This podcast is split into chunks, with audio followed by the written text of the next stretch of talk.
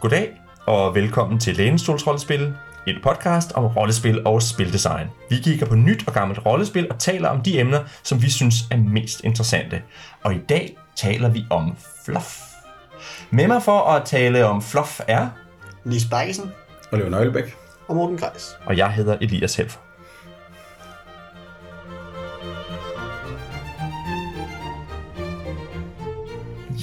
Og øh, velkommen her til dette afsnit, som er øh, på sin vis øh, uofficielt første afsnit i sæson 2 af Lægenstols Rollespil.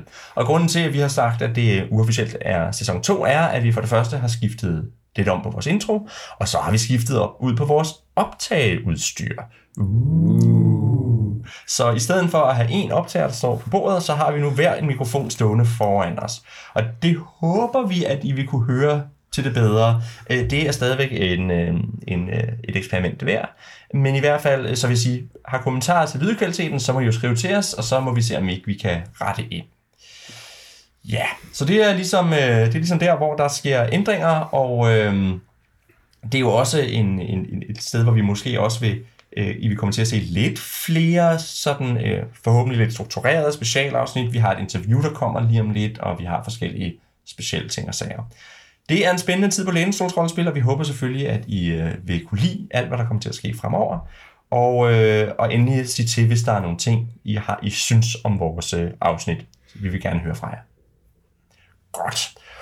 Og nu skal vi til at snakke om fluff. Og, øh, og hvad er fluff? Altså som i nødskal, tror jeg, vi øh, nåede frem til her, vi har snakket lidt om det, at det er al den tekst, der ikke direkte interagerer med reglerne, altså al den formidlingstekst, der er, der skal sætte stemningen og fortælle ligesom, hvad er det for noget, vi skal til at spille, men som ikke direkte har med mekanikkerne at gøre. Er det sådan nogenlunde øh, det, vi er nået frem til? Ja, altså det er jo, der er jo høhø, bløde grænser for mellem, hvad der er fluff og hvad der er, mm-hmm. øh, hvad der er regler og sådan noget, fordi noget af det, vi diskuterede, eller har snakket om, det er det her med, jamen, en random tabel, en, øh, hvor, hvor du på, du kan slå om et eller andet med. Er det, er det regler, fordi det er en tabel, og det er på den måde er instrumentering, eller er det fluff, fordi det ligesom er en liste over elementer, der kunne være en del af dit spil, men ikke rigtig er det, og, øhm, ja. og på den måde. Altså med til billedet, der kan jeg godt lide at tænke det som værende kvantefluff, hvis det er. Potent... ja, eller, eller et, ja, det er potentielt sådan noget, altså det er noget, der er sådan en potentia, at det ja. Ja. er, mm. men, men, men, det er jo, men det er jo, det er jo potentielt i verden. Mm. Det er jo helt sikkert udenom verden, så det er jo helt sikkert en del af fluffen. Det er bare potentielt instantieret i verden, så jeg vil sige, det, det er nærmere... Men det er det samme, som hvis du har en, en verden med 12 kongedømmer, du vælger et at spille i, så er der jo stadigvæk 11 kongedømmer, som heller ikke er med, ligesom de Ja. ting, du slår på tabellen. Ja. Øhm, Så Ja. Nogle gange synes jeg så, det nemme er nogle gange at sige, hvad er i hvert fald ikke fluff, ikke? Og der, der er vi jo helt klart inde på, reglerne er ikke fluff. Nej. Og det er for eksempel, hvordan skriver du et scenarie, hvordan er du game master, hvordan er du spiller, hvordan laver du en karakter. De er for mig heller ikke fluff, for eksempel. Men det er jo også sådan noget som for eksempel, tænker jeg, at, at beskrivelser af en, af en spell, for eksempel hvis nu vi tager Dungeons and Dragons, det vil jeg også sige, det er ikke, det er ikke fluff. Men hvis der er en historie om, hvordan der er en troldmand, der har opfundet den spil, det vil jeg kalde fluff. Ikke? Altså, så, så, så alle de der ting, der har at gøre med, hvad vi konkret spiller ved bordet, det vil jeg sige, det, det er crunch for mig. Og de der ting, der ligesom skal sætte stemningen og, og hjælpe os med at forstå, hvad er det for en verden, vi befinder os i, det vil jeg kalde fluff. Mm. Mm. Og så skal vi måske også sige, at øh, en af grundene til, at, øh, og det bringer os lidt videre til, øh, hvad hedder det, til det vi egentlig skal snakke om. En af grundene til, at vi snakker om det her, det er, fordi nu har vi lige snakket om Shadowrun, og hvor noget af det, vi lagde mærke til, det er, at meget af det, og det kommer vi også nærmere ind på lige om lidt, meget af det, der rent faktisk fortæller, hvad er det, der er fedt ved det her univers, og hvad er det, der er fedt at spille, det står ikke i regelteksten, men det står i alle beskrivelserne omkring det. Og det gjorde os jo lidt interesseret i at se på, hvor er der ellers nogen, der formidler ting igennem alt det, der ikke har med reglerne at gøre. Plus, at vi også faktisk så lidt glemte at tale om alt den fluff i vores Shadowrun-afsnit, mm, ja. fordi vi havde travlt Ja. med at tale om alle de mere Der er mekaniske... virkelig mange regler altså også. Mm. Altså, det er det, det, der gør det druknet i mængden af regler, fordi der er det der store statiske regelsæt, som opstiller en enormt rum af muligheder for, hvad man kan spille, men den siger aldrig rigtig, hvad man gør med, det, men, øh, med, de, med de ting, man har fået udleveret i sin karakter. Ikke? Og så lige en, en hurtig kommentar, for nu sagde jeg alt det udenom. Vi snakker meget specifikt ikke om billeder og det visuelle element, fordi det vil vi gerne, vi vil gerne have et afsnit på, det, på et eller andet tidspunkt, hvor vi kigger på billeder. Fordi vi ved, at det at kigge på billeder, det er god radio. øh, så, øh, så, og, øh, fordi der synes jeg for eksempel også, at billederne i Shadowrun har altid været noget af det, jeg har sat stor pris på. Det er så ikke dem, vi snakker om nu her i dag. Godt. Men skal vi ikke øh, bare give os i kast med det? Jo, ja. Øhm, og vi starter, som sagt, lidt med Shadowrun.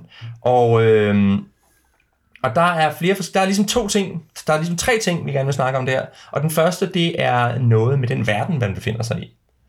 Nis, vil du ikke lige, hvad er, nu, hvad er nu, der er med den der verden, vi, Ja. vi befinder os i i Shadowrun? Yes, altså ja, Shadowrun er jo karakteriseret ved at have, øhm, at det er det her univers, hvor øh, ikke bare er det en cyberpunk-verden, hvor øh, der har været en omvæltning, hvor virksom de store mega-corporations ligesom har overtaget, som er sådan en klassisk cyberpunk-element, men der har også været den her magiske, øh, pludselig vågne, vækket magien til live, øhm, og folk, begy- altså, øh, folk begyndte at blive til øh, andre raser. Der kom elver, min, øh, før, først så kom The Goblinization, øh, hvor, hvad hedder det, øh, folk begyndte at, øh, nej, Blive, blive ung, de kom først orker og trolde. ja, øh, jeg, nej, jeg kommer ikke er det, er Det er rigtigt, at det, nej, før, først begynder at blive født dværge og elver. Ja, først begynder der at blive født dværge og elver, ja, det er nemlig meget og, og så er der folk, så begynder the goblinization, som er, hvor folk pludselig i deres pubertet øh, viser sig at være orker og trolde og ting ja. og sager. Uh, meget traumatiske begivenheder og sådan nogle ting, sager, og, og leder til racisme og eller speciesme, eller hvad man, hvad man skal kalde det. Ja, og, sådan noget. og, øh, og det, magien, der bliver vækket, gør, at de, hvad hedder det, øh, de indianere, som er blevet drevet ud i, øh, i reservaterne osv., de pludselig får lavet den, endnu en Great Ghost Dance, um, Nu med reel magi. nu med, nu med reel magi, hvor de så, øh, hvad hedder det, øh, sender, øh, hvad kan man sige, med, med, mag, med deres nye magiske kræfter, får angrebet, øh, hvad hedder det, øh, USA, øh, og rent faktisk i, i, altså, i en sådan grad, så de øh, får knækket USA, basically, ja. og balkaniseret hele det nordamerikanske kontinent. Um, og, og alt, hvad der er ifølge også nogle ting. Og, øhm, ja, og al, al den her verden kom vi, kom vi slet ikke ind på, at, ja, blandt andet fordi der, der, der er så meget af den. Øhm, altså noget af det, der, noget af det, der er sjovt ved Shadowrun, når man har fulgt den her tid, det er jo, altså, det er jo at det har, den har den her tidslinje, som øh, om how it came to pass, som, som er sådan meget nøje, og som er sådan blevet opdateret hvert år med de nye verdensbegivenheder, fordi Shadowrun altid skal foregå øh, 70 år ud i fremtiden, eller, eller sådan noget af den stil. Um, så, så der er enormt meget detaljerigdom i, øh, i den verdensbeskrivelse, og i den og, og hvordan magi har, øh, har påvirket ting, hvordan så opstår der magiske institutter, og så bliver man, begynder man at studere det, og så øh, finder elverne ud af, at nogle af os skal huske ting fra sidst vi var født og sådan noget, så nu må vi hellere genopleve vores gamle intriger, og, øh, og alt det her, som jo, altså, øh, som er der, men, og noget af det kommer selvfølgelig til udtryk lidt i nogle, altså, der er selvfølgelig nogle regler, der binder an på, at magien kommer fra de her, de her ting, og man kan have de her, de her stats som orker og sådan noget. Men, men følelsen af, hvordan den her verden er, hvordan, den kommer jo klart fra deres fluff. Um, Og der synes jeg jo, at, at jeg synes, den verden gør to ting rigtig fedt. Øh, Den ene ting er, at den giver ligesom man kan godt se, hvorfor den verden har brug for Shadowrunners. Altså, fordi der er både ja. nogle, der er nogle nationer, som ikke er helt fine i kanten, og der er, der er helt sikkert de der korporationer og forskellige organisationer, både øh, triader og yakuza og, og mafia og ting og sager, som har brug for nogle lidt shady operatives. Så man kan godt se, der er mange steder, ham der Mr. Johnson kan komme fra. Den anden ting, som jeg også synes er fedt ved den verden, er, at det netop giver fornemmelsen af en verden, at det ikke kun et politisk, en politisk sfære, men der er, man får fornemmelsen af, at der er et samfund, uden at det er udspecificeret. At man kan godt mærke, at der er gritty og beskidt og, og træls, og at alternativet til at være Shadowrunner, det er at være corporate drone, og det er bare ikke fedt. Og så giver også alibi, den krydser øh, cyberpunk med, hvad nu det hedder, med, med fantasy, mm. så giver det enormt stort udfaldsrum i, hvordan tingene kunne være. Fordi ja. det, der er ikke nogen oplagt måde, som tingene er på. Fordi der, der er sket så meget weirdness, at man ligesom selv har lov til i spilgruppen og, og definere ret mange ting, hvis man har lyst til det. Og noget af det, jeg synes er spændende, det er i virkeligheden øh, noget af den meta-historie, der ligger bag ved Shadowrun, som, øh, hvad skal jeg sige, som er lidt spøjs, fordi at nu hvor Shadowrun og Earthdawn er ejet af to forskellige forlag, så er de ikke længere forbundet sammen, men ellers så fantasy-spillet Earthdawn er jo forgængeren til Shadowrun kronologisk set, som ligger de der cirka 10.000 år før sidste gang magien var på sit højdepunkt, og, og åndestormen kom, og folk var nødt til at flytte ned i store underjordiske bunker for at overleve, og de her dæmoner, der kom med åndestormen, og så at man kommer ud, og man lever i sin fantasyverden, og så forsvinder magien, og alle raser trækker sig tilbage, og forsvinder magi, ophører med at være, og vores verden, som vi kender den der sådan for 10.000 år siden, opstår frem til jo så cirka nogle år fra nu, hvor magien så begynder at vende tilbage, og nogle scenarier peger mod, at der er en ny åndestorm på vej. Ja, altså øh. ja, Shadowrun, øh, fordi nu siger du kronologisk set, fordi øh, ja, i in-world-kronologien, der er Earthdawn tidligere, men Earthdawn blev skrevet senere osv. Så, videre. så faktisk startede noget af det der med nogle af de scenarier, der handler om nu nævnte jeg de her elver, der kan huske fortiden, der, ja, der, der er både sådan normale elver i Shadowrun-verdenen jo, som, øh, som er sådan helt normale folk, der bare er blevet født med spidse ører. Um, og så er der de udødelige elver, dem som faktisk har, øh, har levet, eller i hvert fald har minder helt tilbage øh, fra tidligere. Og en af de store berømte udødelige elver i Shadowrun, det er Harlequin, øh, som er, øh, hvad hedder det, krydser ind, og hvad hedder det, og, og nogle af de scenarier med ham, der kommer vi ligesom den, de udvider også hele deres magiske univers i det scenarie med, med sådan metaplaner, som man går ind på og, og sådan nogle ting. Så det, der foregår vældig meget der, og noget af det, der sker i dem, det er, at de her, de her insekter, der kommer tilbage og kommer med i Box City og så videre, det er i virkeligheden, øh, med, det er nok de samme, som de indvæge, øh, den, de insektånder, der var tilbage i Earthdawn, som var den første ånde, øh, hvad man siger, The Horrors der. Der, ja, og der kan man så sige, at nu, nu, nu får jeg talt meget om scenarier og så videre, hvor scenarier jo også et godt, sådan, ligger scenarier i fluffland, eller ligger de, altså for mig ligger de, altså så er et scenarie igen sådan lidt mere det instrumenterede fluff på en eller anden måde, ikke? Altså det er ligesom konkretiseret, nu bliver det til en spiloplevelse, og det er ikke bare fluff. Øhm, Krystalliseret fluff. Det, ja, øh, men, men, men det fortæller jo stadigvæk, det bygger stadigvæk noget op om verden, og, og den baggrund, der bliver introduceret i scenarierne, er jo en del af verdens fluff og sådan noget der. Um, så det har de, altså det, det er der ligesom rigtig meget af, og nu, nu sagde du, der er et stort udfaldsrum i Shadowrun, og det giver dig helt ret i, men, men jeg er også, hvad man siger, noget af det, jeg også sådan altid har været fascineret af, det er netop, øh, fordi det har haft den der sådan år til år udvikling, så er der også en enorm sådan, øh, hvad man siger, man kan følge sådan skridt for skridt, hvordan mm. ting er sket. Ikke? Altså at, øh, nå okay, så hvordan kom de her megakorps? Vi er ikke bare sådan lidt som startede i, nå okay, vi er i en cyberpunk-verden, der er megakorps. Ej, vi ved faktisk godt, at det, det var fordi, at en øh, øh, øh, en,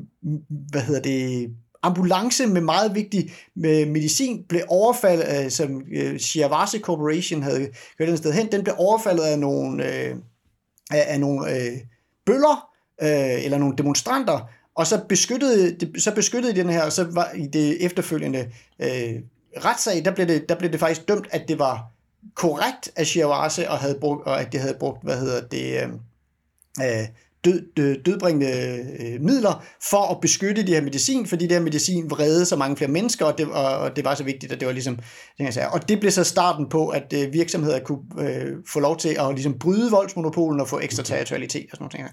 Så man er ligesom, altså, så, så det, var, altså det, det fluff kan nogle gange, ikke? det er det der mm. med at besvare spørgsmål sådan helt nede i, i nogle mærkelige detaljer, som... Ja, for det til at være realistisk og operationelt operationaliserbart, det var et svært ord. Altså, at man, det er noget, man kan bruge til noget. Øhm, nu tænker jeg, at vi skal gå lidt videre til noget andet ved Shadowrun, og det var, det var noget af det, hvor jeg, hvor jeg i hvert fald, noget, noget af det, jeg stussede over, det er, at i mit hoved er Shadowrun et heist-spil, men der er faktisk ikke nogen regler til at lave heists. Til gengæld er der øh, en hel masse sådan nogle fiktionskapitler, og de handler stort set alle sammen om en eller anden form for heist.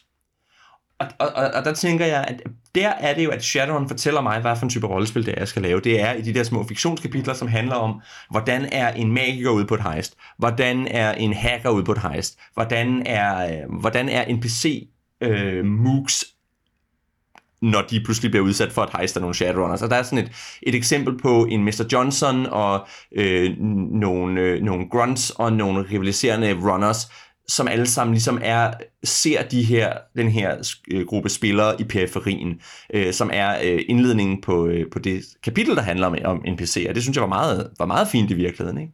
Altså, hvor, hvor det ligesom er, den beskriver ligesom, hvordan skal det se ud, det vi gerne vil lave på bordet, ikke? Og det synes jeg var, var interessant. En skam, at reglerne ikke nødvendigvis understøtter det, men det, det, det kan I høre på vores sidste afsnit om. Ikke? Men, men der synes jeg, det var interessant, at at se, at reglerne i Shadowrun i høj grad fortalte os, øh, hvad det var, vi skulle spille. Eller fluffen i høj grad. Ja, fluffen, ja, fluffen, lige præcis. Altså, at, at det gjorde den ved at, for, at, at lave noget fiktion og noget, og også de, der er sådan nogle indledninger til hvert kapitel, der ligesom beskriver, hvor sejt det er at være det, man nu beskriver i det her kapitel. Øhm, og at det ligesom er der, jeg kan se, hvorfor den karaktertype er sej. Eller hvorfor det her aspekt er sej på en eller anden måde. Øh, det er i den beskrivelse, der er først i kapitlet. Jo, og lidt tilsvarende, så er det også, det er også en, i hvert fald i nogen grad i fluffen, man finder forklaringerne på, hvorfor, øh, ja, altså, hvorfor er deres server ikke bare fyldt med sort is, øh, sådan så den er vildt dødbringende at komme ind i. Altså, de her megakorps har alle de penge, hvorfor gør de ikke bare det? Jamen, det er så igen også i fluffen, hvor man ligesom får nogle historier om, at det kan gå frygtelig galt, hvis, øh, hvis ens normale corporate drones, de kommer til at lave en eller anden fejl, og pludselig så ligger deres bløder øh, ud af næsen og sådan noget. Det, det, det, er bare, det er bare dumt øh, at lave sine ting sådan, eller, øh, eller en eller, eller jeg kan også minde til, øh, altså sådan en, hvad hedder det, corporate øh, øh, øh hvad hedder det, yes man, som ligesom sådan skal forklare, hvorfor at der er blevet brugt alle de her, hvad hedder det, øh, penge på vagter og sådan nogle ting. Altså, at, at det er også ligesom, igen i fluffen, at man sådan får sin GM-råd til, okay, men du skal også ligesom holde ting inden for rimelighedens grænser. Ja. Og sådan, altså, ja. Jeg siger ikke, der ikke også er råd i deres uh, GM-kapitel øh, om, hvordan man strukturerer scenarier, så ved, det er det da. Uh, men det, er, men det er de nye udgave. Altså, de, ja. i gamle udgaver er der slet ikke noget øh, overhovedet om, hvordan du som GM gør det her til dengang GM, det var sådan, det, det gør man bare, og så øh, reglerne for spillere, ikke? Ja. For det kan du i min tredje edition, der er ikke ret meget sådan øh, udstyr, sikkerhedsudstyr, eller hvad er der af ting, spillere kan møde. Det opstår alt sammen i fluffen, når man beskriver, hvordan eller hvordan kan være, og så er det ellers spillerens fantasi, der får lov til at definere, hvordan ja. turrets virker, for eksempel, eller et eller andet, ikke? Der er ikke noget der overhovedet, som er operationaliseret system. Og så var det jo, så må man jo gå online til et eller andet bulletin board og få nogle råd der. Ja. og det bringer os jo videre til, at øh, hvis nu man går væk fra øh, grundbøgerne i Shadowrun og til, øh, til sourcebøgerne, så er der en helt bestemt type fluff, de har der. Næste, vil du ikke lige... Eller Oliver, vil du sige ja, noget om det? det vil jeg gerne, fordi jeg har jo en enorm samling af sourcebøger i Shadowrun, fordi de er en fornøjelse at læse, fordi hvor andre sourcebooks oftest har sådan en, en, en ting, der siger, sådan her er det, her er en masse tekst om, hvordan tingene er, altså så det du får at vide, og så er der nogle regler og sådan ting, jeg siger. Shadowrun Sourcebooks er et langt stykke øh, øh fluff, og så et lille stykke bagerst med nogle regler på noget udstyr eller, eller andet, som du kan samle op i den del af verden, eller hvad det nu er. Men det sjove er nemlig, at hver eneste stykke tekst om, hvordan tingene er i øh, med Fluff, er der et kommentarspor til. Sådan en klassisk øh, gammel forum-udgave, øh, hvor folk skriver kommentarer ind. Øh, og det sjove er her jo, at, at, at mange af de kommentarer handler om at kalde bullshit på den oprindelige forfatter af det her indlæg, om, hvordan tingene var, øh, er sådan at sige, sådan er det slet ikke i virkeligheden. De har slet ikke brugt så mange penge på sikkerhed der. Det er virkelig bare øh, walk in og walk out. Og en anden, der siger, nej, nej, nej, men skal du huske på, og det sjove er så også igen, det der gør, at jeg har lavet lidt det er, at de samme karakterer, der går igen i de her kommentarspor. Der er en, som altid går op i, øh, hvad ting koster, og, og han tænker sig om, og kalder bullshit på alle de her kæmpe projekter, som folk påstår at finde, så nogle conspiracy nuts, som tror, at alting er sandt, og sådan noget, og nogle meget erfarne runners, som kommer ind i gang imellem, og når de siger noget, så pakker alle sammen ned og giver dem ret og sådan noget. Så der er sådan en levende øh, økosystem af folk, der kommenterer på alle tingene i den, og som også gør, at man som, som øh, spiller kan læse en sourcebook, og, og have en idé om, hvordan det kunne være, men du er aldrig sådan, som spiller bundet af det, der står i sourcebooken, selvom spilleren har læst det og kan pege på det, fordi hver, fluffen i sig selv ophæver sandhedsværdien i, ja. øh, i sourcebooken. Hvis nu man, man læste litteratur, så ville man kalde det en, øh, en upålidelig øh, fortæller, ikke? Ja. eller en unreliable narrator. Ja, men selvundergravende. Øh, ja, lige ja. præcis. Og det gør jo, at spilleder får nogle idéer til, hvordan kunne det, hvordan kunne det ja. ellers være. Plus at det jo også giver en fornemmelse for, hvad er det for et miljø, der findes her. Ikke? Men det, også, det spejler rigtig godt i, i sådan, øh, en af det, som man gerne vil have følelsen af, at spillerne er på kanten af, at de tror, de, har, de føler sig kompetente til at gøre de her ting, men de er aldrig helt sikre på, at det de går ind til, at det de forventer. Øh, den ligger rigtig fint i, øh, i den formidlingsform. Jeg synes, det er jo sjovt øh, at bruge bulletin boards på den måde, fordi det gør øh, Cyberpunk 2020-rødspillet også, at man tager, hvad skal jeg sige, cyberpunk-genrens måde at kommunikere på og løfter ind som element i teksten og sige, jamen det her det er et cyberpunk-univers, alle på nettet, alle snakker sammen på nettet, som man troede, de ville komme til at gøre det dengang i 80'erne, hvor de her ting blev udgivet første gang. Da det var helt spændende at snakke sammen på nettet. Ja, lige præcis. Uh, og nu vil det jo nok bare være Twitter og Facebook og chats i stedet for, men man vil bruge stedet for. Men jeg synes, det er rigtig fint et eller andet sted, at man også tager måden, man kommunikerer på i Shadowrun-universet. Det vil sige, at vi har ikke kun ubedelige fortællere, og vi har nogen, der taler imod dem. Vi har også måden, de gør det på, netop gennem de her bulletin boards. Mm. Og det synes jeg et eller andet sted at være noget, man har valgt at gøre åbenbart lidt mere for cyberpunk-rollespillene, fordi det er på en eller anden måde er oplagt for lige præcis de rollespil at gøre det. Ja.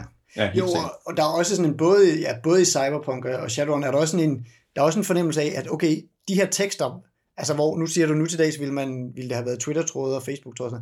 Ja, men der er, også, der er også det element af, de her tekster var ikke nødvendigvis alle sammen lavet til at blive kommenteret på, men det er folk, de her, Ja. det her community, mm. at folk, der hacker ind i ting, og ligesom øh, afleverer deres kommentarer om, om, om inden, hvad kan man sige, ligegyldigt om den oprindelige in-universe forfatter ville have ønsket kommentarer. Ja. Altså, at det ikke ligesom, det er ikke ligesom en Facebook-posting, mm. hvor man ligesom, Nå, okay, den her den er åben for kommentarer. At Nej, altså det her, det Det her er sådan community stjålne of snippets af tekst, de har Ja. trukket ind i deres... øh, Øh, altså, de har ligesom sådan ja. ja, tiltvunget sig adgang. I nogen er, er, er det, der ligesom ja. sker i nogle af tilfældene. Altså, det synes jeg også illustrerer Shadowrunner-tilgangen meget, øh, eller hvad man siger, eller det der sådan kri- pseudo-kriminelle miljø øh, meget, meget godt. At det, det Jamen, det er jo sådan en undergrunds-hacker-miljø et eller andet, sådan dem, der sidder på øh, 4chan eller lignende steder, ikke? og kommenterer løs på mærkelige tekster, ikke, uh, ikke nødvendigvis med forskellige politiske holdninger til det, men, men mere, at, at det er den type sådan undergrundsmiljøer og hackermiljøer, der sidder og taler sammen nogle gange også på lukkede forer og sådan noget.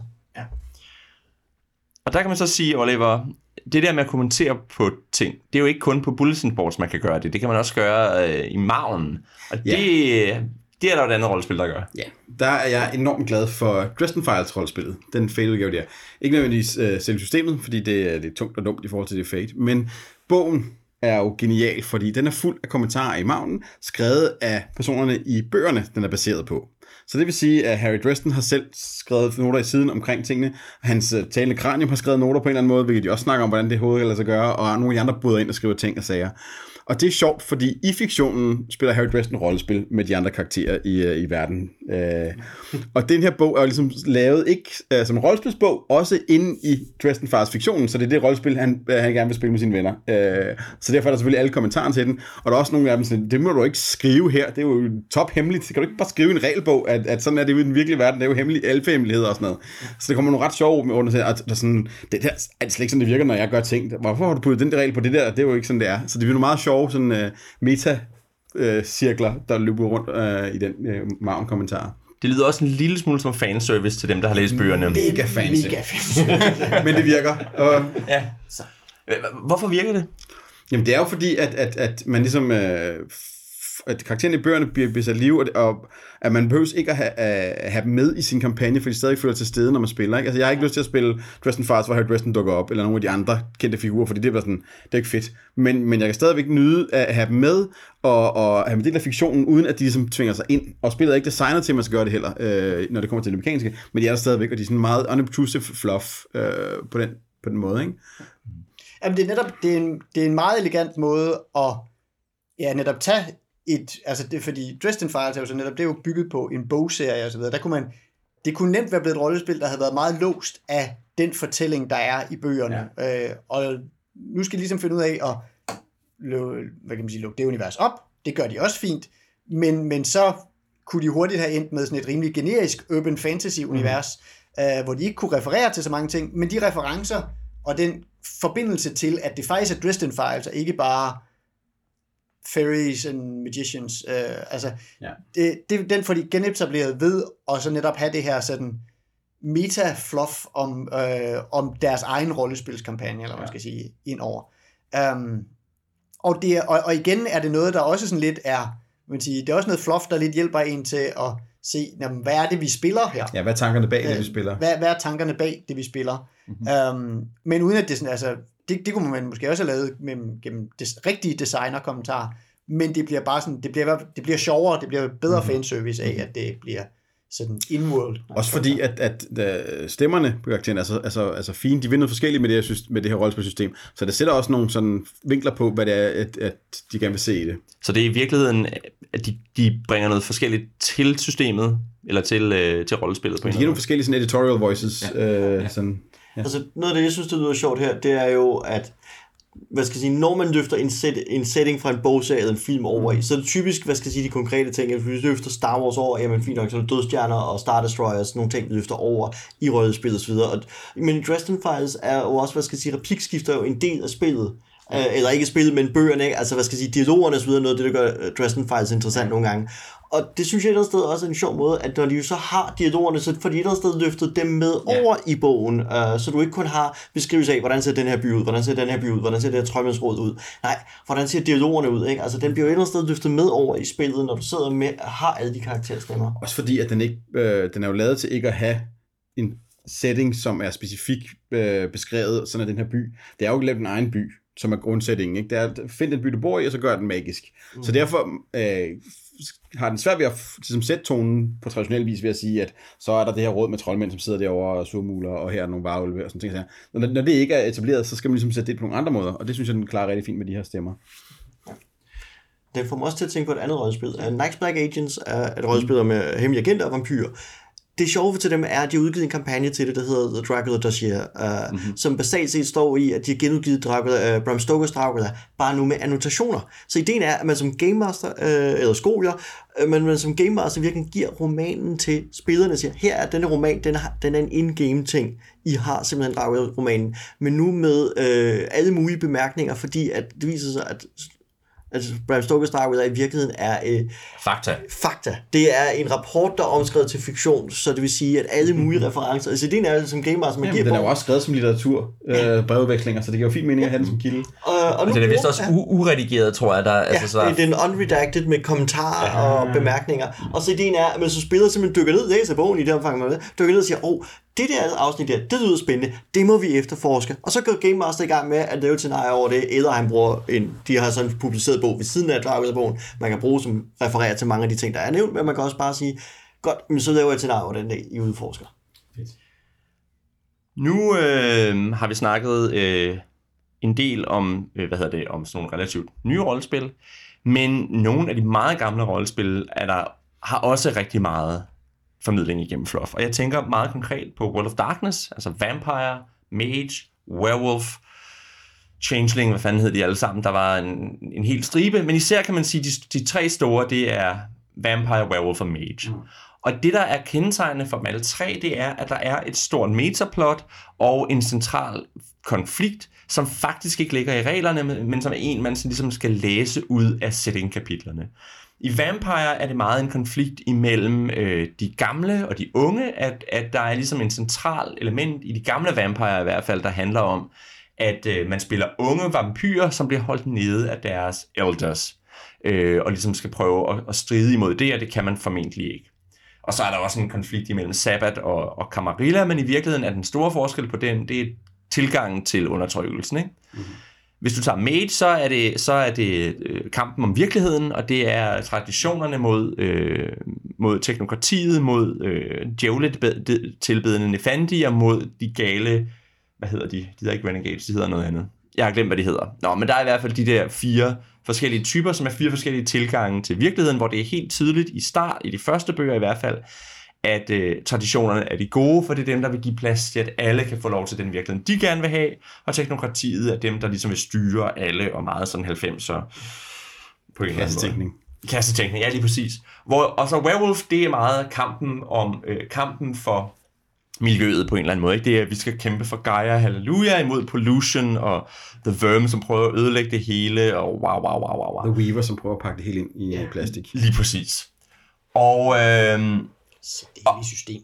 Ja, lige præcis. Kastetænkning. Og de der, de der ting, hvor, hvor Vampire meget kommer, kommer til at blive en trigespil internt i byen, og imod prinsen og, og øh, primogenet og så videre, og hvor Mage meget bliver det der med at kæmpe mod øh, technocracy, og hvor Werewolf meget bliver, bliver de der som kommandomissioner imod The Verm. Det står egentlig ikke i reglerne det står primært i fluffen, i beskrivelsen af, hvordan verden hænger sammen. Ikke? Øh, så det vil sige, at, at, at der er rigtig meget af, hvem er det, vi spiller, og hvorfor er det, vi spiller dem på den her måde, som ikke er regelformidlet. Det er kun i... Jeg synes netop, hvad den hedder, særlig Werewolf Vampire, er ja. tydeligt der, fordi øh, Mage har lidt nogle andre regler for, øh, for magien, som gør, at den kan nogle andre ting, ja. men basically er reglerne i Werewolf Vampire det samme, det er de samme grundregler, og så har du nogle powers, der ligger oveni, som gør, at du er mega sej til at slås primært og, og så skal du gøre noget med det. Øh, og hvor at, at Werewolf får faktisk lov til at slås og være sej det meste af tiden. I, uh, i Vampire er det sådan uh, flaffen rundt og prøve at undgå at komme til at slås, for de andre er alle sammen sejere end dig. Ja. Øh, så der er, sådan, der, der er tonen i høj grad ikke sat af mekanisk, selvom mekanikkerne sådan set er det, er det samme. øh, men, men i, i fluffen, det er i høj grad definerer, hvad fanden du laver i det her spil. Men det er jo også Mark Reinhagen, som var skaberen af, af Vampire, der, der på et tidspunkt har sagt det der med, at folk udbad sig regler for ting, så vi lavede regler, der var så komplicerede, at folk ikke ville bruge dem. altså så på den måde er det jo også nogle systemer, der i virkeligheden er designet til, at man skal ignorere reglerne og kun kigge, primært kigge på fluffen. Ikke? Øh, det, er en, det er en sådan lidt, lidt uh, bold påstand på en eller anden måde, men det tror jeg ikke er helt forkert, at, at, uh, at det især er settingen, der har været hjertebarn for dem, der har lavet. Det kan man se med, med V5 nu her, ja. øh, at, at de regler, de har tilføjet, i høj grad af dem, der, der de motorer for spil på en helt anden måde end det de gamle. Mm. Fordi at alle disse gamle regler er altså bare sådan en ramme, og så er det alle, alle de nye tilføjelser, som gør noget med spillet. Ja. Det der gør, at vampyrerne, når de fejler i ting eller bliver ophidset, skaber mere spil og mere spænding, og rent faktisk rammer den personlige drama. Alt det, som, som den gamle vampyr også handlede om, men overhovedet ikke havde noget som helst værktøj til at, at handle om øh, har de tilføjet nu oven på den gamle motor, basically, med V5'eren. Ja, og, og der er det jo sjovt, kan man sige, at øh, jo jo, sult har hele tiden været et aspekt i Vampire, men, men, øh, men sult var, var meget abstrakt i den gamle version, og var især sådan noget med, åh, oh, og man sulter, og man er bla bla bla.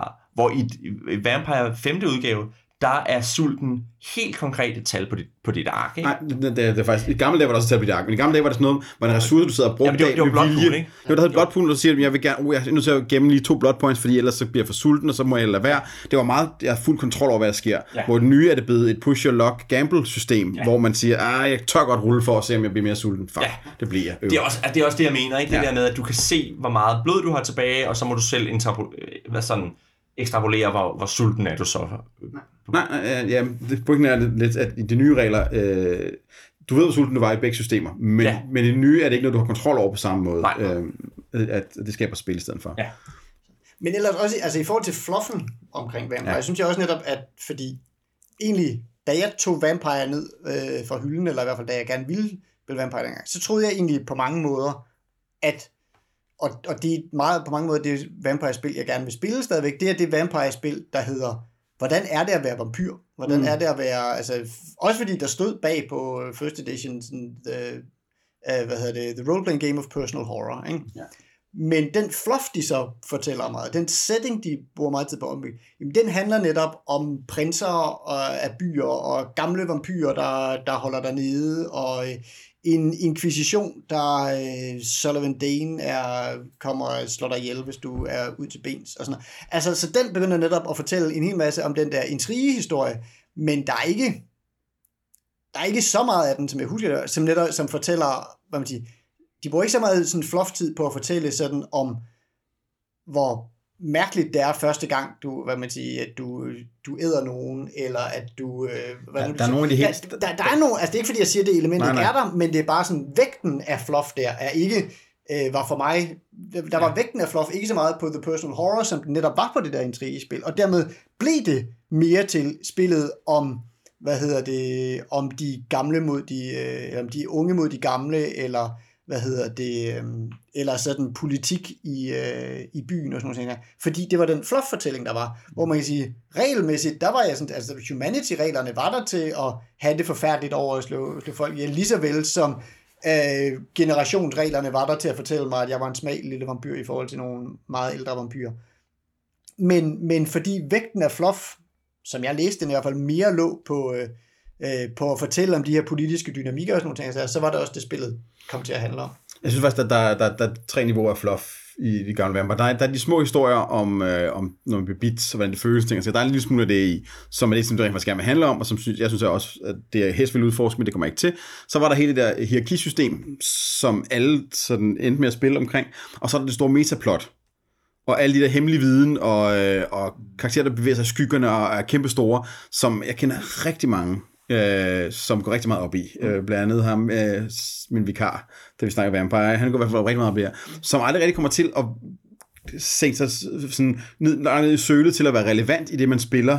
Det er rigtig svært at få de der kæmpe metabevægelser ind i det, man spiller. Øh, så, det, så det foregår derop, og så er der spillere, der synes, det er vildt fedt at sidde og nørde ud i det, øh, og, og får stor glæde ud af det. Øh, men det er bare, det er, så, det er så abstrakt fluff, at det ikke overhovedet former spillet på nogen som helst måde andet end, end, end sætter sådan en, en øvre grænse for, øh, for, hvad man kunne engang komme til at spille, hvis man var rigtig Ja, det er mere der, hvor jeg oplever, at, at man får mere sådan, øh, sådan noget, ligesom når folk møder kendte skuespillere ja. Ja. eller lignende, ikke? Altså, åh, hvad er det den skuespiller, ikke? At man nogle gange oplever, at spillere siger, åh, hvad er det det metaplot, ikke? lidt starstruck. Ja, Ja.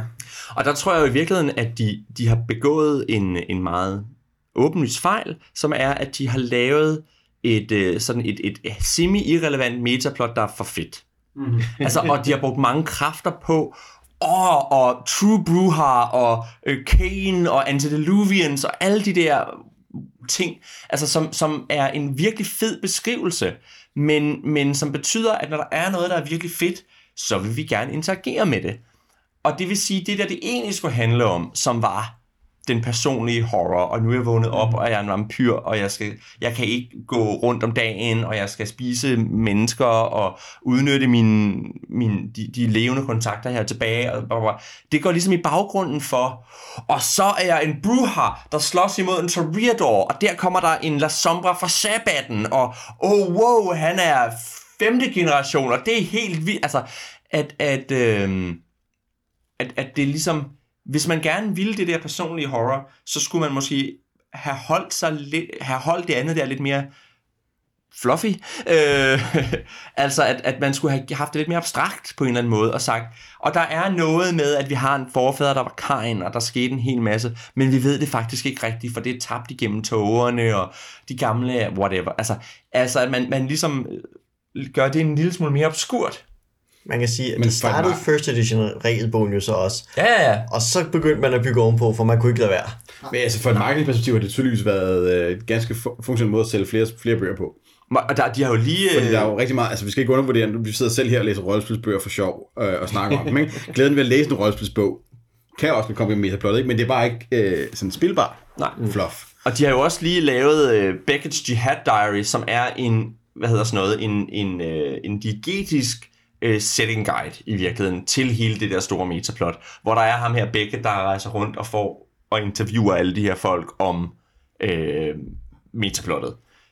Så øh, Jeg vil også lige nævne øh, de der law sheets, som vi lavede Ja. i nyeste udgave, som er ret... Øh, det er en ret sådan fin lille brute force måde at få det ind i, hvor man kan vælge at lægge dots i at have en kontakt til et metaplot. Mm-hmm. Basically, du får en lille bonus eller en mulighed i spillet, du kan bruge en enkelt gang per, per scenarie, som gør, at fordi du har, kender noget metaplot, kan sige, din karakter, du kender måske en af de personer, der er dukket op i en roman, eller, eller et eller andet, eller ved noget om nogen, noget viden, som du ikke burde vide og sådan noget. Og det synes jeg er en meget fin måde at, at gøre det sådan berørings, øh, en berøringsflade til den Ja, metaplot. jeg synes, det var en smuk måde at flette metaplot ja. ind i, og det er sådan en, en ting, jeg er sådan, wow, jeg bliver nødt til at stjæle det her på et ja. tidspunkt. Ja. Og det synes jeg jo i virkeligheden er en måde at forvandle fluff til crunch på, ikke? Jo. At, at nu er det pludselig noget, som jeg konkret kan interagere med i... Øh, Men det er meget, de har gjort med V5. De har, de har taget rigtig meget fluffen ja. og crunchet den op på nogle fine måder. nu vi snakker om metaplot, for det, altså det er jo også noget af det, Shadowrun har enormt meget af. Altså der er jo også bøger der, hvor du kan øh, hvad hedder det, gå enormt meget op i øh, konflikten mellem, øh, hvad hedder det, de to, der, dem der kæmper om magten i Novatech, eller mm. øh, hvad, er den, hvad er den seneste konflikt mellem øh, Ares, Macrotech og øh, øh, As Technology osv.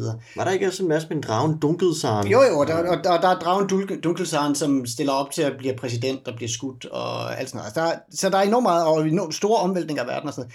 Det, der så er meget, hvad kan man sige, for mig sjovt i Shadowrun, i forhold til netop i, hvad hedder det, øh, i forhold til Vampire, det er, ja, ja, okay, jeg kommer, jeg kommer heller, altså det, det er lige så urealistisk, at jeg i Shadowrun kommer til at hænge ud på en bar sammen med, hvad hedder det, øh, direktøren af, øh, af Ares øh, Macrotechnology eller sådan noget. Men jeg kan bruge det på præcis samme måde, som jeg sådan i vores verden kan, kan tale om mm. Bill Gates og hvad han har, og, eller skilsmissen, eller Bezos skilsmisse, og hvad den her, eller hvor, om vi, hvorvidt øh, Steve Jobs er et øh, geni eller en idiot eller sådan noget. Altså at, at på den måde bliver de der, hvad kan man sige, megakorps også til rigtige megakorps, fordi man ja. får den samme slags intriger, som vi har, som man kan genkende her. Og det har jeg lidt svært ved at gøre ved, ved Vampire-tingen, fordi det er jo hele er jo netop meningen, at det skal være skjult, så jeg har svært ved at se, hvad er parallellen ja. for Og Det er altså også meget nemmere, at, øh, at, når man sidder med en sourcebook, øh, det er rigtig svært i Vampire at få den til at dukke op og være relevant for spillerne. Men i Shadowrun, så siger man, nå, der har været en split inde i Nova Corp, bum, det laver et run over. Det er ikke noget vigtigt for plottet, men så er det bare, hvis spillerne også har læst den her bog, eller kender den her viden, så får de en lille tøhø easter egg ind af, at de ved, hvorfor det er, at de her to mennesker øh, har blevet to lavet run på det samme samtidig. Og sådan nogle ting som det ikke. Så du kan ligesom lade dig inspirere af det ned til konkrete runs på en meget mere tilgængelig måde øh, end, øh, end i Vampire. så kan man sige, nu har vi snakket meget lidt om metaplots og de her bøger, der har en hel masse øh, øh sådan noget fluff. Jeg synes lige, vi skal kontra- kontrastere det også med en, som øh, har meget lidt fluff, og som ligesom viser, hvor lidt man kan nøjes med, og det er Lady Blackbird, mm. som har nogle meget små magiterninger, hvor det i virkeligheden bare er lige nok til, at man får et billede ind i hovedet, men ikke en fuld beskrivelse. Altså, der er uh, The Pirate, nu kan jeg ikke huske, hvad Janus Flint, eller hvad pokker nu er, han hedder, ikke? Og der står ikke mere om ham andet end, at, at uh, Lady Blackbird gerne vil giftes med ham. Bum. Eller ikke vil giftes med ham. Ikke vil Giftes. Ikke, Jo, jo, det, det er ham, de, Ja. det er ham, de skal rejse til. Ja, ikke? det er ham, de skal rejse til. Ja, de vil, hun er stukket af fra, hvad hun Ja. end... Ja, det er rigtigt. Mm. Og så snakker de lidt om Sky Squid, og der er sådan en hel masse referencer til nogle ting, og så må man selv finde på, hvad de er. Og det, bare det er nok til, at, at der er noget, at- noget at spille på der. Ikke? Jo, det er, det er ret imponerende, hvad i, i de der fire sider, eller sådan noget, som Lady Blackbird har. Ja. At så tænker man, ja okay, men jeg ved godt, jeg ved præcis, hvordan den her verden er. Ja, Jeg synes også, de klarer det godt i uh, Blazing the Dark. Den har lidt den samme øh, Ja, sådan, øh, få ord om ting, der er, den, den, den, en del tykkere bog, men, men settingen er ret hurtigt fanget, fordi den har nogle rigtig skarpe sådan, formuleringer af, hvad det er, der er øh, i den. og der er jo også beskrivelserne af de rivaliserende bander og, Ja, og ja. factions, hvor der er en meget, meget kort beskrivelse, og når man har læst den, så ved man, så kan man gå ud og lave plots, der handler om de her fraktioner. Ikke? Så. Selve spillet i Lady Blackbird, kan man jo sige, det er jo så ikke formidlet gennem, altså det er jo i Nej, høj grad formidlet gennem sine regler, kan man sige. Ja, det er helt så, sikkert. Øh, så man Ja. ja. ville, omvendt, man ville sagtens kunne spille Blades in the Dark, uden den der setting, og så ville man stadigvæk få en ret Blades in the Dark-agtig Vi, oplevelse. vi spiller faktisk Shadowrun med det lige nu. ja, Ja, Og nu bliver alting sammen. Ja, helt sikkert. Nu har vi snakket lidt om det der med, hvad det, hvordan det så er, man spiller ting. Øh, og det har du et meget konkret eksempel på nogen, der, der gør, Morten, hvor fluffen formidler, hvordan man spiller ved bordet. Ja, og det er det rollespil Paranoia, som jo er en af mine personlige favoritter. Det her dystopisk sci-fi rollespil, hvor man bor i det her øh, paradisiske kompleks, regeret af ens gode ven, computeren. Øh, man bor i alfa-komplekset. Og Paranoia er sådan en sjov verden, fordi at til dels er den, hvad skal jeg sige, den, man spiller altid i alfa-komplekset, så man spiller altid i den samme verden, og den her verden er bestemt organiseret, øh, hvad skal jeg sige, samfundet indrettet på nogle bestemte måder, og det er skrevet rundt om i bogen, så der er selvfølgelig noget flow om, hvordan verden ser ud, men den er altid inkonsistent. Alfa-komplekset ændrer udseende fra scenarie til scenarie, og det er en bevidst designvalg. Man kan ikke stole på, hvordan verden ser ud. Til gengæld, det de så vælger at vægte på, det er så, hvordan spillet, øh, hvad skal jeg sige, de, de lag af spil, der er, kommer til udtryk, så man har rigtig mange afsnit, øh, hvad skal jeg sige, rundt om i skillsektionen og i afsnit om kamp og verden og karakterskab osv., hvor man har dialoger mellem spillere og spilleder og de roller, de spiller, og hvordan at spilleder jo på den måde både fungerer som den neutrale dommer, der formidler reglerne, han, øh, han har rollen som computeren, og hvordan han agerer som computeren, fordi computeren er din ven og er allesteds nærværende, og så også har som den der sådan, øh, øh, game master funktion, som jo nogle gange er din ven, og nogle gange er din fjende, som du er nødt til at forholde dig til også. Øh, og for at vise, hvordan de her sådan, niveauer af samfund og spil flyder lidt sammen med os, øh, fordi Paranoia handler virkelig rigtig meget om spillet og an, øh, et antagonistisk spil mellem os som spillere og spillere, så bliver det så derfor en, en stor del af, af spillets øh, regelbog øh, at vise, hvordan, så det vil sige, at i stedet for at have decideret sådan afsnit om, hvordan ser et, en boligsektion ud osv., men så har vi afsnit om, hvordan spillet ser ud. Så, så bogen udstiller spillet det gennem en masse, så at sige, fluff afsnit, som er dialoger og samtaler mellem spillere og spilledere, og de roller, de spiller. Og, og hvorfor er det ikke bare actual play eksempler? Det er, hvad skal jeg sige, det, ja, det er jo også lidt, altså det er jo eller hvad skal jeg sige, de er jo ofte tænkt det her, de er jo aldrig helt konkrete, så de, de er netop, hvad skal jeg sige, mere en udstilling af, hvordan verdenen kommer til udtryk, så man kan sige, det eksempel, der også bruges, det er at udstille og udvise, hvordan skaber man, eller hvordan ser, øh, hvad skal jeg sige, paranoia og alfa-komplekset ud, fordi at den her verden er lige så meget fornemmelsen af paranoia, fordi man, hvad skal jeg sige, det man spiller er, er ikke så meget selve alfa-komplekset, som det paranoiaen i det her alfa-kompleks. Og det udstiller man så, så det vil sige, den fluft, der er, er at den mistillid og den mistro, der er i spillet hele tiden mellem spillere og spillere og spillerne hinanden imellem. Øhm, så på den måde, så ligger fluffen der. Det er lidt mere gråzone i forhold til nogle af de ting, vi har talt, men Men det er også fordi, at, at, at øh, øh, paranoia i høj grad også øh, inddrager ved at skrive om bordet ind i fiktionen, så når ja. en spiller gør noget ved bordet, som ikke er en del af, af, af spillerets karakter, så kan det også blive brugt mod dem mm. af, af spillet eller computeren. For den, så, så på den måde er, er det ligesom, altså det, det vi sidder og spiller om bordet, er en del af fiktionen øh, på en måde, så derfor er Ja. Får lov til at være fluff. Så, så det, er meget, det er et meget meta-spil, og derfor er det også meget meta-fluff. Ja, altså det er jo netop et eller andet sted også et spil, der kommenterer på den sociale kontrakt omkring rollespillet, og hvordan man bruger den og misbruger den og sådan nogle ting. Øh, og det er det, jeg synes, der er så fascinerende ved, ved Paranoia, og derfor Paranoia også i nogle steder har nogle ret fine GM-tips rundt omkring i sine GM-bøger, fordi det er sådan lidt, jamen, hvordan bruger vi så det spil, der er om den sociale kontrakt? Altså, det sagt, så har Paranoia også masser af sådan rigtig Ja, fluff, det eller, har det også. eller normal fluff, som er enormt fin. Altså beskrivelserne af deres øh, hemmelige selskaber, eller beskrivelsen af, hvordan øh, deres øh, jægerfly er enormt trætte af at have piloter, fordi piloter er bare nogle klaphatte, og deres egen øh, jægerflys egen AI er, er meget, meget dygtigere end nogle af de her kloner nogensinde bliver, så den er sådan enormt træt af, at den skal have en pilot ombord hver gang. Altså det, det fortæller også om verden i, i sådan en mere i klassisk øh, fluff-sense. Men ja. øhm, altså, Men jamen, der er også det glimt i øjet, øh, mm. som er meta igen i de her fluffen, øh, hvor den er sådan selvbevidst, når den, når den, selv når den er helt nede i fiktionsniveau, og foregår ja. helt i realistisk øjenhøjde inde i sin setting, så er der stadigvæk masser af glimt i øjet ud til, øh, til spillet om bordet. Og der kan man jo sige, at paranoia er i meget høj grad kendetegnet ved sin tone, og den tone, synes jeg meget kommer til altså, kommer ud ikke nødvendigvis så meget i det, der bliver beskrevet, men måden, det bliver beskrevet på. Og netop det der med det der fly, der beskriver, at åh, for fanden, nu skal jeg ham der idioten med, ikke? Og altså, at, at, at der er nogle, nogle, at det er skrevet i sådan et, et semi-diegetisk, altså semi-inworld sprog, hvor, hvor, øh, hvor det er sådan, jamen, computeren er jo din ven, så computeren kan ikke lave fejl, og derfor bla bla bla. Altså, at det hele tiden er den der tone, hvor man ligesom bliver, bliver for ligesom banket ind i skallen, hvad det er for nogle vendinger, og hvad det er for nogle måder at tænke på, man skal have, når man spiller paranoia. Ikke? Og det er, øh, det, det er jeg enig i, det er ret fedt. Øh, det, det er en ret fed bog at læse på den måde, ikke? fordi du får ret hurtigt tonen netop ved, at alting er skrevet i den der stil. Mm. Ja. ja. Jo, og lidt i, hvad man siger, lidt i samme dur, som de der øh, kommentarer, vi talte om med, øh, i Dresden Files, mm. så, er der også, så er der også alle de der små billeder, hvor computeren, det, det fine billede af computermonitoren med øjet, der kigger ud på dig som læser, og så står der en kommentar til dig som læser, om at compu- computeren i en eller anden måde holder øje med dig. Ikke? Altså, Mm. Og netop fortæller der sådan nogle ting som, hey, hvis du er spiller og har læst det afsnit, så har du altså gjort... Altså, Det er forræderi. Er det er forræderi. ja. ikke? eller... Øh, Ja. ikke? Altså, øh, hvor, hvor den også lige, altså, hvor den igen gør dig til en øh, beboer i alfa-kompleks, eller hvad man skal sige. Altså, så, så det er, netop, det er fordi, den leger med lagene på alle mulige måder, så bliver dens actual play-eksempler også netop til dens egen fluff, og ikke bare mm. til actual play, eller hvad man skal sige. Så når computeren kommenterer på Game Masterens handlinger inde i et øh, play-eksempel, mm. øh, hvor computer, Game Masteren spiller computeren, det, det kan blive meget cirkulært og loopy.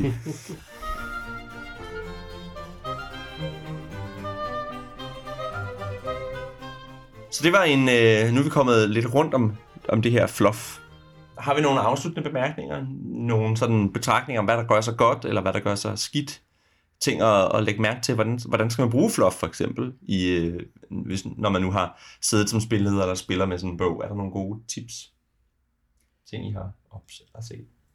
Altså, jeg, sige, jeg, er meget, jeg er ofte meget ambivalent ved fluff, mm. fordi der er mange guider, hvor de bare beskriver, nu kommer de følgende 10 bystater, og vi tager lige de geografiske forhold omkring området også, og vejrforholdene osv., og det kan godt være, at det er meget autentisk, øh, eller ægte, eller hvordan øh, det nu skal forestille at være, ikke? men det er uh, manærligt kedeligt at læse. Øh, om, om, altså læse sådan bybeskrivelser, og landbeskrivelser, og værbeskrivelser, og, og så videre, og vigtige personager, og så videre, og der kan være side op og side ned af det, det er virkelig, virkelig dræbende for noget rollespil, at, at, at man har en idé om, at jamen, man skal bare have de her sådan, alenlange, ret tørre verdensbeskrivelser, og ja, altså jeg tænker, og det er både for Dungeons Dragons og Call of Cthulhu og alle mulige andre rollespil, jeg har stødt på, der har nogle, her der er nogle rigtig, rigtig tørre tekster. Så jeg må indrømme, at jeg, jeg, Fluff har ofte et problem for mig, at hvis, der, altså, hvad skal jeg sige, hvis teksten bliver særlig lang, jamen, så begynder jeg bare at hoppe hen over den. Det gjorde jeg jo ret hurtigt med Shadowrun. Jeg læste de par første sådan, øh, fiktionsafsnit, og så holdt jeg op med at læse dem, fordi jeg gad ikke... Øh, og det kan jeg se også med, med Vampire 5th Edition, da jeg opdagede, hvad var det, 30 sider billedkollage med fluff-tekst. Yeah. Så, så læste jeg også et par sider, og så begyndte jeg sådan at skimme dem, og til sidst, de sidste par sider, jeg, jeg gider ikke læse det.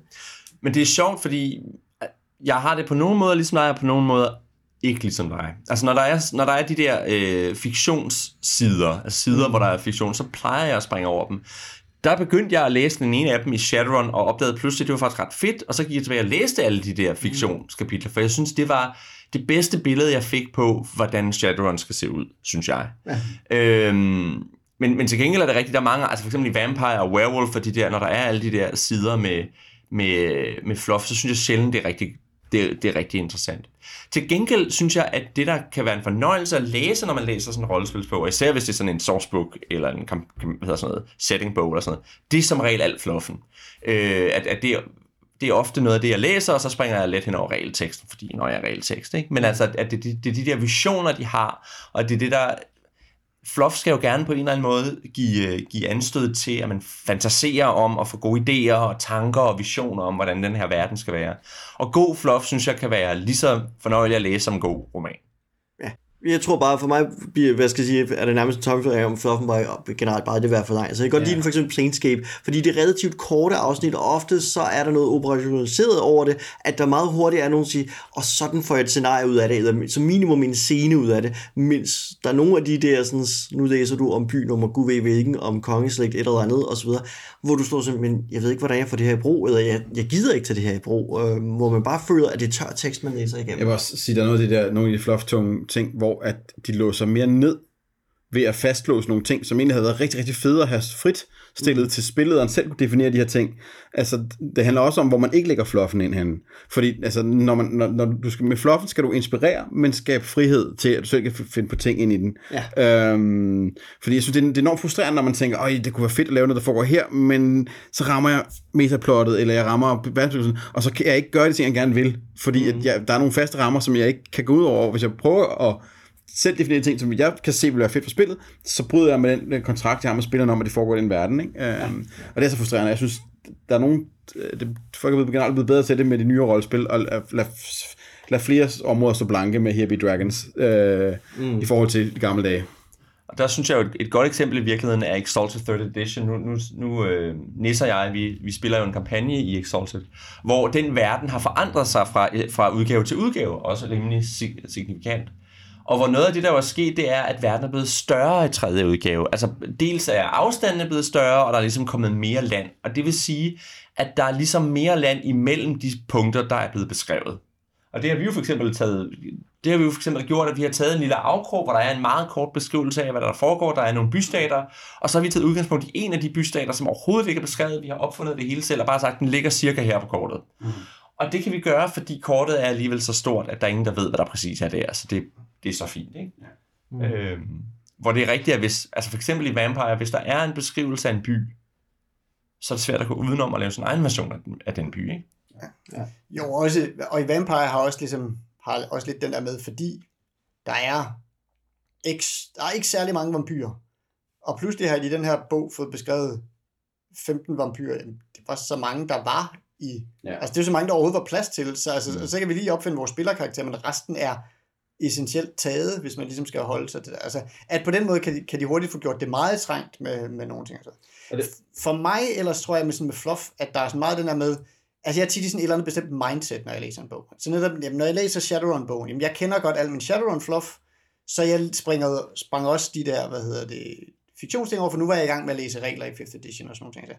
Men omvendt, så vil jeg sige, jeg, altså jeg, kan jo, jeg har jo læst masser af corporate books i Shadowrun, som er side op og side ned over, over ting og sager. Men det, der så gør, at de for mig bliver noget andet end de der geografibøger, hvor man ligesom får det ene kongerige, og så det andet kongerige i Forgotten Realms for eksempel, det der med, at i Shadowrun, synes jeg, det er, det er også bare et spørgsmål, hvad jeg kan lide, men der synes jeg på en eller anden måde, de har formået at, at binde tingene sammen. Så ja, det kan godt være, at jeg læser om det ene corporation, og så om det andet corporation. Men de her to corporations er ligesom i konflikt, Mm. Og de laver noget aktivt, og de laver noget andet, end de lavede i sidste, sidste år i den sidste bog. Så det er ikke sådan en, jeg får ikke beskrevet sådan en statisk virkelighed, jeg får beskrevet sådan en, det her, det er konflikten lige nu. Ja. Og du skal læse den ene side af den her, og jeg skal læse den anden side af den her, og det, jeg glæder mig til at se, sådan, hvem, hvordan det udvikler sig, når jeg så læser om det tredje corporation, og hvordan, hvad de har tænkt sig at gøre om det. Ikke? Altså, så der er også nogle steder der, hvor, hvor hvis bogen ligesom har sagt, okay, nu laver vi en fluffbog, og så gemmer vi reglerne af vejen, så kan vi ligesom få, lave dig en lang fortælling til dig, Hvorimod, at hvis det, hvis det bliver sådan den her lexikonbog, det er, Ja. sådan, det er der, hvor jeg måske ikke er så meget med. Mm. For mig det er er det- alle dem, jeg har i tankerne. For mig er det også et spørgsmål om, at, at du skal ikke beskrive det åbenlyse. Hvis du begynder at beskrive noget, som, som burde være åbenlyst ud fra det, du har etableret om fiktionen, så lad mig spille fluff på det. Altså, uh, Shadowrun er rigtig god til at, at skrive rigtig meget, men den er sjældent nede og, og sige ting, som man godt vidste i forvejen. Det er altid, hvad er nyt ved den her situation, ikke? og hvad sker der lige nu, og, og hvad er særligt ved det her? Altså, øh, og så lige nok til, at, at man selv kan spinde, spinde videre ud af den. Ikke? Hvor andre steder kan man nemt komme ned i og forklare præcis, hvordan hverdagen er for en, øh, en smed ude på, øh, på veststepperne. Og det er bare sådan, det giver mig ikke noget at, at tage fat i. Det låser tværtimod min fantasi ned, ikke? Mm.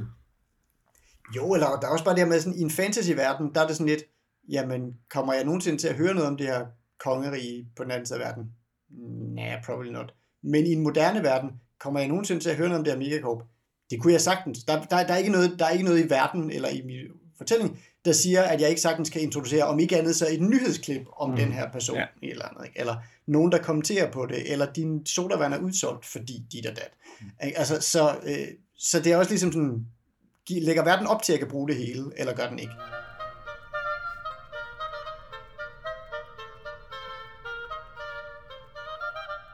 Ja, og med de ord tror jeg, vi vil runde af og sige, at det var alt for den her gang. Hvis du vil kommentere på dagens lidt fluffy afsnit, eller hvis du bare vil sige hej til os, så kan du finde os på lænestolsrollespil.dk. Du kan også finde os på Facebook, hvor vi er Lænestolsrollespil, og du kan skrive til os på kontakt Vi er Jes Bejsen, Oliver Nøglebæk, Morten Weiss og Elias Helfer. Tak for denne gang, og vi håber, at I vil lytte med næste gang, hvor vi snakker om Savage Worlds. thank you